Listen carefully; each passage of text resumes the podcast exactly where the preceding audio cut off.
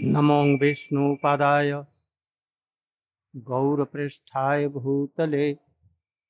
श्रीमद्भक्तिप्रज्ञानकेशव इति नामिने। अतिमत्तचरित्राय स्वासितानां च पालिने। जीवदुःखे सदार्ताय नाम प्रेमप्रदान। वञ्छाकल्पतरुभ्यश्च कृपा सिंधुभ्य पतितानां पावनेभ्यो वैष्णवेभ्यो नमो। नमो महावदन्याय कृष्णप्रेमप्रदायते। कृष्णाय कृष्णचैतन्यनम्ने गौरतिशे। गुरवे गौरचन्द्राय राधिकायै तदालयै कृष्णाय कृष्णभक्ताय तद्भक्ताय नमो भक्त्या विहीना अपराधलक्ष्यै क्षेप्तास्य कामादितरङ्गमध्ये कृपामयीं त्वां शरणं प्रपन्ना वृन्दे नुमस्ते चरणार्विन्दे सर्वप्रथम मैं अपने परमाराध्यतम। गुरुपाद पद्म नित्य लीला प्रविष्ट प्रविष्टों विष्णुपाद श्री श्रीमद भक्ति प्रज्ञान केशव गोस्वामी महाराज जी के श्री चरण कमलों अनंत कोटि साष्टांग धनवती निवेदन करता हूँ। तत्पश्चात अपने शिक्षा गुरु नित्य लीला प्रविष्टों विष्णुपास श्रीमद भक्ति कई माधव गोस्वामी उनके चरणों में भी कोटि कोटि साष्टांग दंडवत प्रणति किया। तत्पश्चात अपने शिक्षा गुरु नित्य लीला प्रविष्ट, परम स्नेह और बत्सल भक्ति सर्वस्व गिरी महाराज जी के चरणों में मैं अपनी अनंत कोटि साष्टांग दंडवत प्रणति किया। तत्पश्चात उपस्थित सभापति महोदय श्री चैतन्य गौड़िया मठ के आचार्य एवं सभापति महाराज और उसके जनरल सेक्रेटरी परम वैष्णव श्री श्री भक्ति विज्ञान भारती महाराज जी के चरण कमलों में भी मैं दंडवती प्रणाम तत्पश्चात अन्य दंडी पादगण उपस्थित वैष्णव वैष्णवीगण। आप लोग अपने परम गुरुदेव को तो जानते ही हैं। उनके निकट से रहने और समझने का मुझे भी कुछ अवसर मिला। मैंने देखा है उनके जीवन में तीणा दपि सुनीच तरोरपि सहिष्णुना, अमानिना मान देन कीर्तनीय सदा। परम पूज्यपात ओम विष्णुपाद शिशु माधव गोस्वामी महाराज जी को बहुत बार बहुत निकट से भी देखने का सुयोग मिला। उनकी सेवा का भी कुछ कुछ सुयोग मिला। उनको मैंने क्रोधित होते हुए नहीं देखा। उनका शिष्य प्रशिष्य भी यदि क्रोधित हो जाएगा तो कैसे उसके हाथ, सिर पर हाथ रखकर? बड़े प्रेम से संभालते थे। हमने बहुत अच्छी तरह से देखा। दूसरों को सम्मान कैसे, अपने गुरु भाइयों को? सम्मान के साथ साथ में गुरु गष्ठे गोष्ठालय सुसुजने भूसुरगणे स्वमंत्रेशी नामनी ब्रजवदंद शरणे सदा दम्भम भित्वा रतिम अपूर्वम। अति तरामय ये जो देखा पूज्यपात ओम विष्णुपाल श्री माधव गोस्वामी महाराज के चरित्र में। अपने गुरु भाइयों की तो बात क्या? ब्रजवासी लोगों को तीर्थ पुरोहितों को और अपने शिष्य जैसे हम लोगों को भी अपनी व्यास पूजा के समय में किस प्रकार से पूजन करते थे, कहीं हमने अन्यत्र नहीं देखा।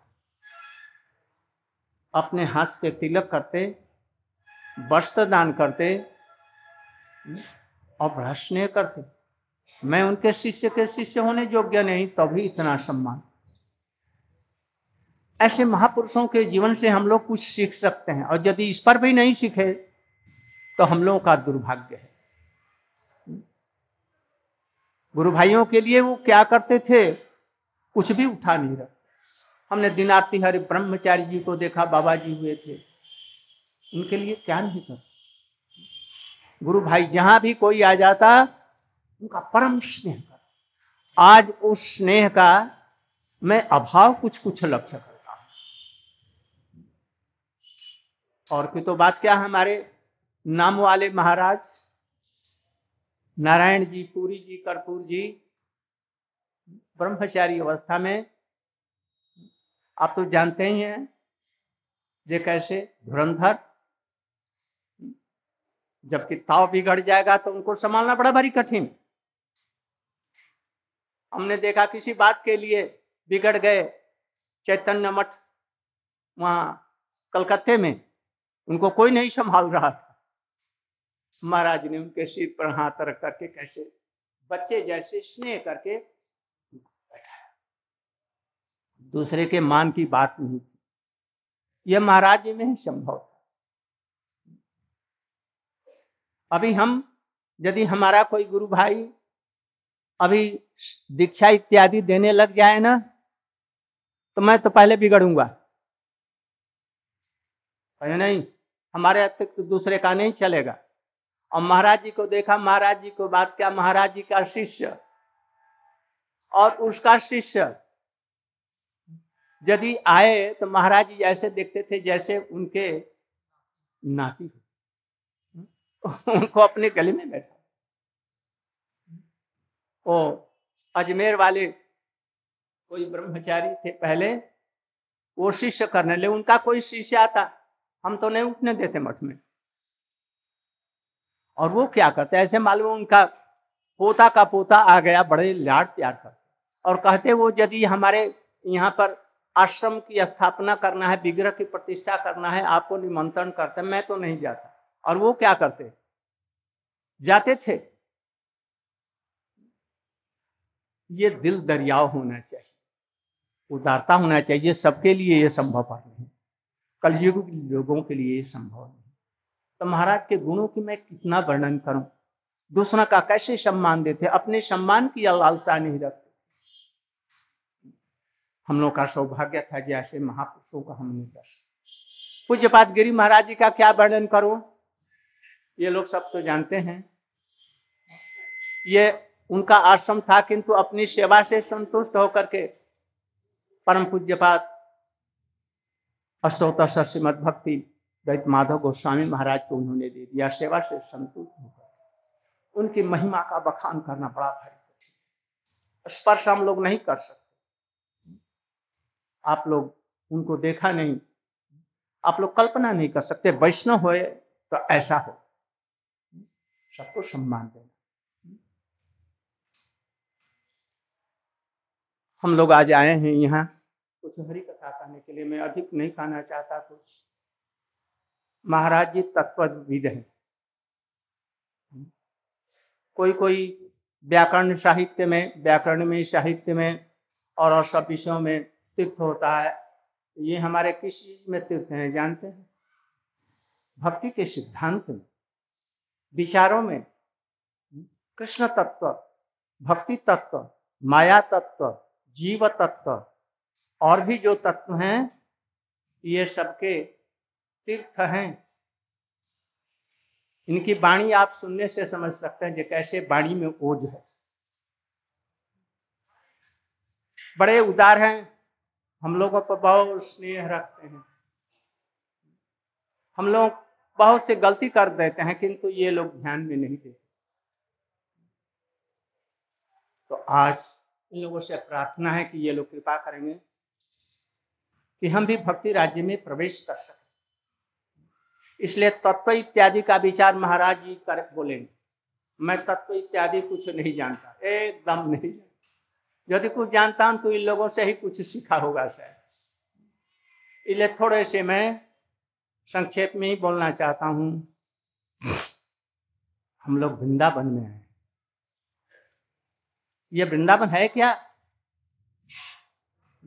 वृंदावनम सखी भूप जदेव की सुत पदम जो लब्ध लक्ष्मी, गोविंद वेणु मनुमत्त मयूर नित्यम प्रेक्षादृशानि अवर्तानि समस्त सत्तम। ये वृंदावन वह भूमि है। वृंदा जी की है। जहाँ पर कृष्ण ब्रजेंद्र नंदन श्याम सुंदर, केवल कृष्ण नहीं ब्रजेंद्र नंदन श्याम सुंदर। गोवर्धन की उपत्यकाओं में जब बंसी बजाते तो मयूर थिरक करके नृत्य करने लगते। कोयल कुहू कुहू अपना बंद कर देती। सभी सत्व मृगा से लेकर के और जितने भी मृगियाँ, हिरणे और सब, कृष्ण के निकट पहुँच करके प्रणय की भिक्षा मांगती अपने नैनों से। यह वो वृंदावन है। मयूर का नित्य और कृष्ण का वंशी वादन सुन करके समस्त प्राणी एकदम शांत, प्रशांत हो जाते यह वृंदावन में वही है। जयत जयत वृंदारण्य में तन मुरारे प्रियतम अतिशाद शांत वैकुंठ वासात वैकुंठ वास से भी अधिक यह वृंदावन भूमि है। गोविंद की अत्यंत प्यारी श्रीमती जी की अत्यंत प्यारी ये भूमि है। बैकुंठ में भी रहना पसंद नहीं होता। यहाँ पर लक्ष्मी जी झाड़ू देती हैं वृंदावन के कुंजों और गलियों में, अलियों में। यह वृंदावन भूमि धाम है। जत्किन चित्रण गोलमकी कटमुखम गोष्ठे समस्तंग हित सर्वानंद मुकुंद दैतम लीलानुकूलम परम। शास्त्र मुहुर मुहुर निष्टंकितं जांचिया ब्रह्मादेर पिशस्पृहन ततो सर्वम मया वृंदावन उनकी कण कण ब्रजवासी ही नहीं, केवल कृष्ण के परिकर ही नहीं।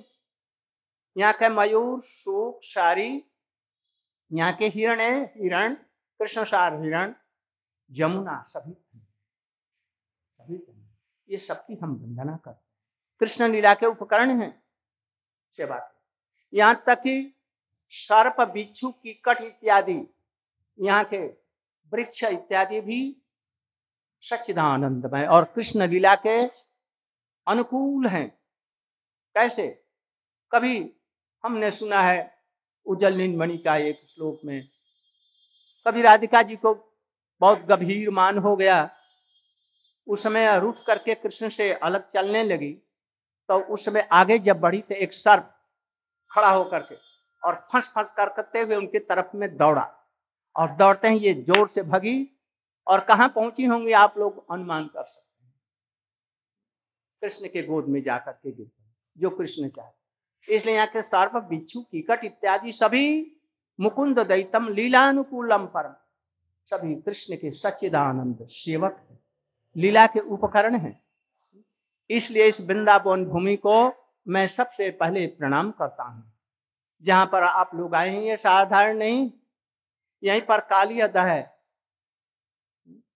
यहीं पर रासलीला स्थान है, बंसी बट है। जहाँ पर कृष्ण की सर्वोत्तम रासलीला इत्यादि हुई। वहीं पर गोपेश्वर महादेव जी हैं, जिनकी कृपा से वृंदावन में प्रवेश किया जा सकता है। यहीं पर पासी में जहाँ पर रूप गोस्वामी की समाधि और भजन कुटी है, वो क्या है? सेवा कुंज है। उस सेवा कुंज में किस लिए सेवा कुंज? इसलिए कि कृष्ण ने उनकी सेवा की और सब जगहों में कृष्ण की सेवा और गोपियाँ करती हैं। और वहाँ पर क्या हुआ? जो भागवत का मूल तात्पर्य कृष्ण की कहीं वहाँ पर महत्ता नहीं दिखाई श्रीमद भागवत में। जैसे बंदे ब्रज स्त्री नाम पाद रेणु अभिक्ष नशा जासंग हरि कथोत गीत पुनात भुवन कृष्ण की, यहाँ पर कहा आसाम हो चरण रेणु शाम उद्धव जी कृष्ण का वर्णन छोड़ करके गोपियों की चरणों की धूलि की वंदना करने लगे। निगम कल्प तरुर गलितंग फलम, ये किसके लिए कहा गया? गोपियों के लिए कहा गया। कृष्ण नहीं तो निर्विशेष हैं। इस चीज़ को, इस वृंदावन में जैसे तैसे आप लोग पधारे हैं, ये साधारण भूमि नहीं है। ब्रह्मा इत्यादि के लिए भी वंदनीय है, शंकर के लिए वंदनीय है, और और सबके लिए ये वंदनीय भूमि है। यहाँ तक कि कृष्ण भी इस भूमि में सेवा कुंज में राधा जी की वंदना करते हैं। ये ऐसे साधारण नहीं। जैसे तैसे व्यक्ति को किसी प्रकार से सुयोग मिला, इस धाम में आए हैं, बहुत सौभाग्य। यद्यपि माया के ऊपर में है तो भी यहाँ पर है। कुछ न कुछ धूली तो उड़ेगी ही इसलिए मुक्ति तक भी दूर हो जाएगी। यहाँ के द्वारकाधीश की उपासना भी छूट जाएगी। यहाँ तक कि और कितना कहूँ, ऐसा सौभाग्य हो सकता है इन महापुरुषों की वाणी से। अभी इन्होंने बताया, त्रिवेणी संगम से साधुओं का संगम बहुत फल देने वाला है। त्रिवेणी का संगम चैतन्य महाप्रभु के प्रेम अथवा गोपियों का प्रेम नहीं दे सकते। ये महात्मा लोग दे सकते। ऐसे भूमि में जैसे तैसे आए हैं। इसलिए मैं थोड़ा सा और कहूँगा, नहीं तो फिर समय अधिक हो जाएगा। हम लोग यहाँ आए हैं भक्ति का अनुशीलन करने। भक्ति समझ करके उसमें प्रवेश करने। इसलिए भक्ति का स्वरूप हमको थोड़ा सा समझना चाहिए रूप गोस्वामी ने समस्त जितने भी भक्ति की पारिभाषाएँ हैं, उनको क्रोड़ीभूत करते हुए कहा, अन्नाभिलाषिता सुनना, ज्ञान कर्मा ज्ञान अनावृतम अनुकूल्यन कृष्णानुशीलनम भक्ति। इसमें श्रद्धा से लेकर के भक्ति का सबसे जो छोटा सा फ्रैक्शन है, यहाँ से लेकर महाभाव, भक्ति के महाभाव इत्यादि का सबका इसमें सभी इसमें आ गया है शुद्धा भक्ति कहने से इसको समझा जाता है किंतु इसको और जरा अच्छी तरह से गंभीर रूप में समझा जाए। ये साधन साध सा, और साध्य दोनों इसमें है। इसमें साधन भक्ति भी है भाव भक्ति भी है और इसमें प्रेमा भक्ति भी है।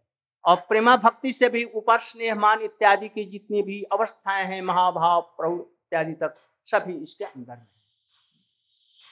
इस चीज़ को समझाने के लिए थोड़ा सा मैं ये कहूँगा, भक्ति कहने से, शुद्ध भक्ति कहने से, कोई अशुद्ध भक्ति भी क्या है? हाँ है। हम लोग कभी कभी स्वरूप सिद्धा भक्ति को छोड़ करके संग सिद्धा भक्ति और आरोप श्रद्धा भक्ति को ही भक्ति मान लेते हैं।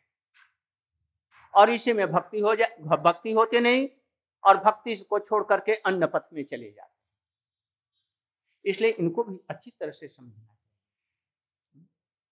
जो भक्ति, श्रवण, कीर्तन, स्मरण, बंधन, पाद सेवन नहीं है, स्वरूपता, आरोप जिसमें करते हैं।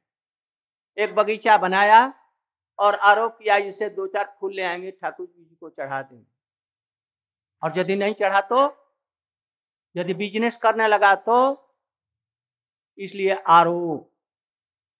कर्मों में भक्ति का आरोप करते हैं। इसके द्वारा भक्ति नहीं होगी। संग सिद्धा, केवल गुणों में ही एक आदमी बहुत बुद्धिमान है। स्त्री इत्यादि संग से दूर है। संसार से परम विरक्त है।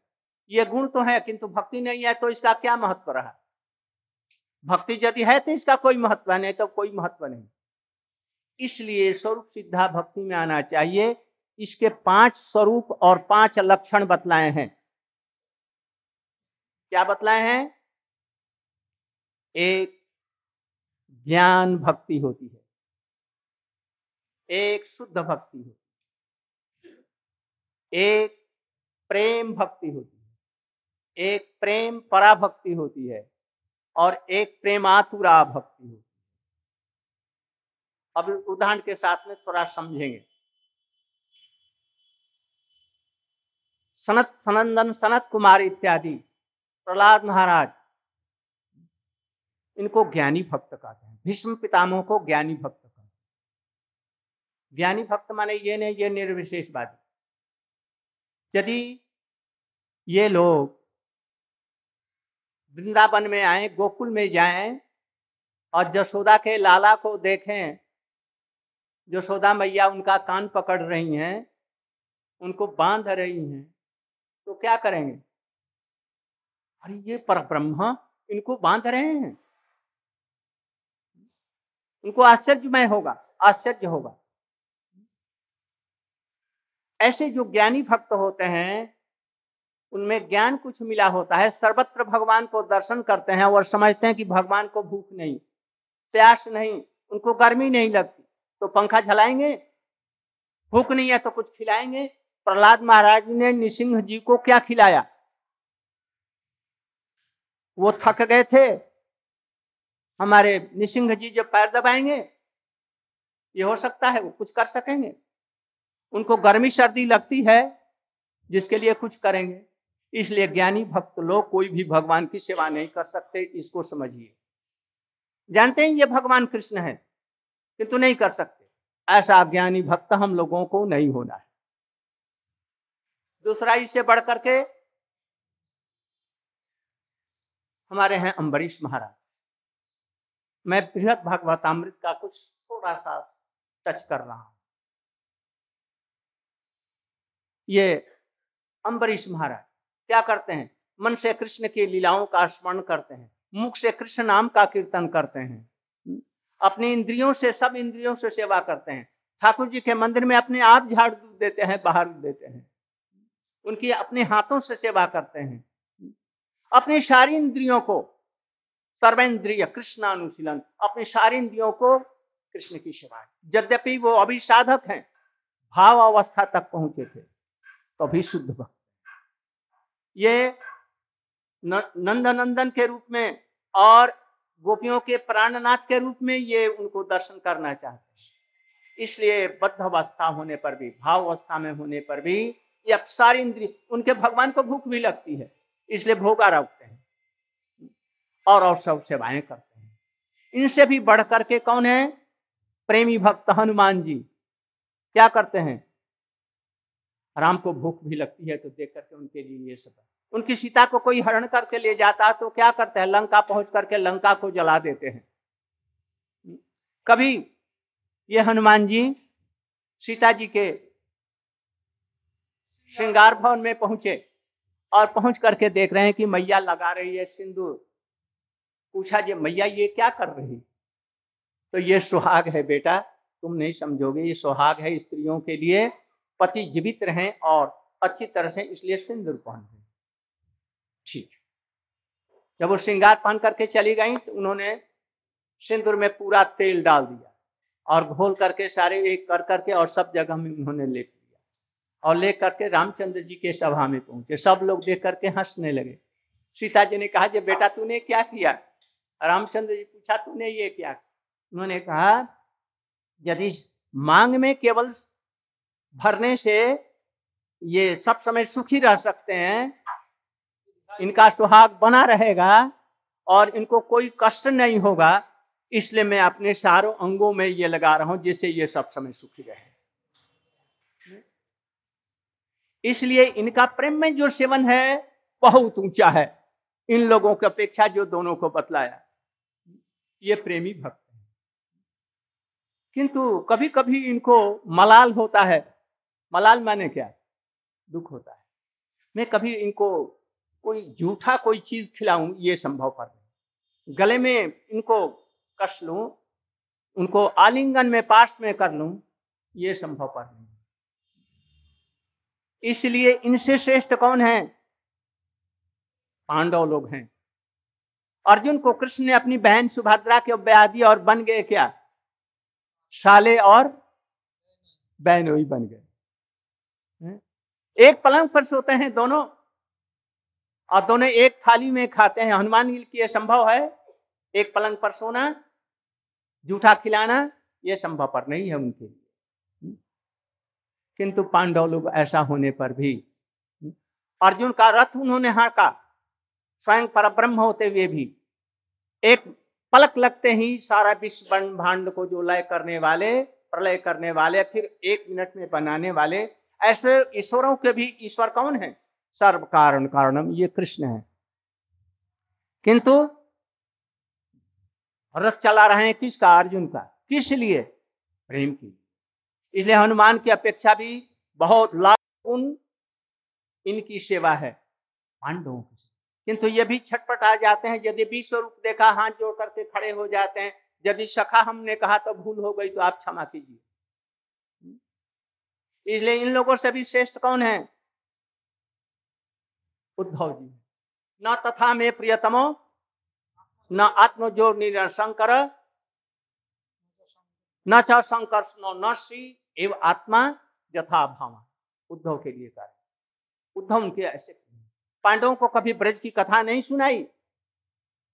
और उद्धव जी को क्या देखा? हमारा मंत्री है, हमारे सखा हैं, हमारे प्रिय हैं, कभी सेनापति भी बन जाते हैं, कभी सलाहकार बन जाते हैं, कभी दासरस से सेवा करते हैं, कभी हम लोग मित्र की भांति रहते हैं। इसलिए इन सब लोगों से भी अधिक प्रिय हैं। उनको कृपा करके भेजा कहाँ ब्रज में? किस लिए?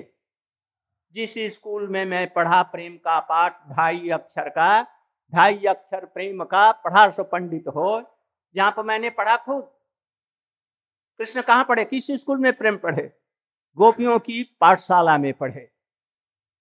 इसलिए उस पाठशाला में भेज दू मैं अकेला यहाँ छटपटा रहा हूँ, हमारा ये दुख कोई नहीं जानता। गोपियाँ तो परस्पर दुख बांट लेती हैं परस्पर कह करके। मैं कैसे बांटू?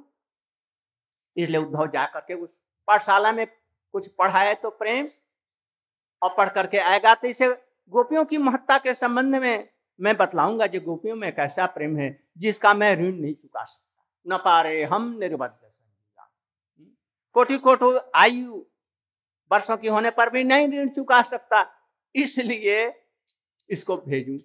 गए एडमिशन गोपियों के पाठशाला में किंतु एडमिशन करने योग्य नहीं ठहरे। प्रतीक्षा करो।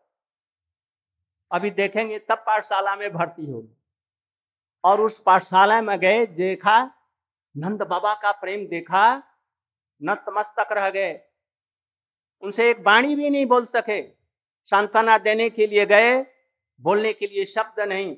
बहुत उद्धव संवाद, बहुत लंबा चौड़ा है। महाराज जी के वाणी से हम लोग वंचित हो जाएँगे, इसलिए मैं संक्षेप में ही चल रहा हूँ। उद्धव जी गए, गोपियों की महिमा देखा। पाठशाला में भर्ती नहीं हो सके। लौट आना पड़ा कुछ दिनों में ही, क्योंकि योग्य नहीं थे। थोड़ा सा महिमा उनकी देखा और चरणों में वंदना करने आसाम हो, चरण गोपियों का महिमा देख करके साक्षात में कृष्ण यहीं पर हैं।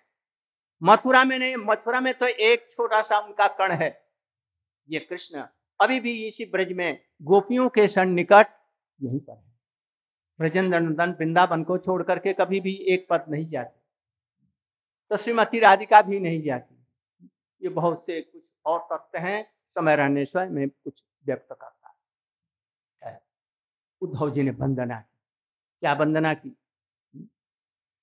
गोपियाँ, जो ये कृष्ण भगवान हैं, समस्त भगवानों के भी भगवान हैं, अखिल रमा अखिल रसाम सिंधु हैं, किंतु गोपियों के मुट्ठी में ये हैं। जैसा चाहती हैं, छाछ भर। मट्ठे पर इनको नचाने वाली हैं। उनकी सारी इच्छाओं को यदि पूर्ण करने वाली हैं तो ये श्रीमती राधिका जी हैं। तरह, ये गोपियाँ और कोई नहीं। राधिका जी की काय भी हो।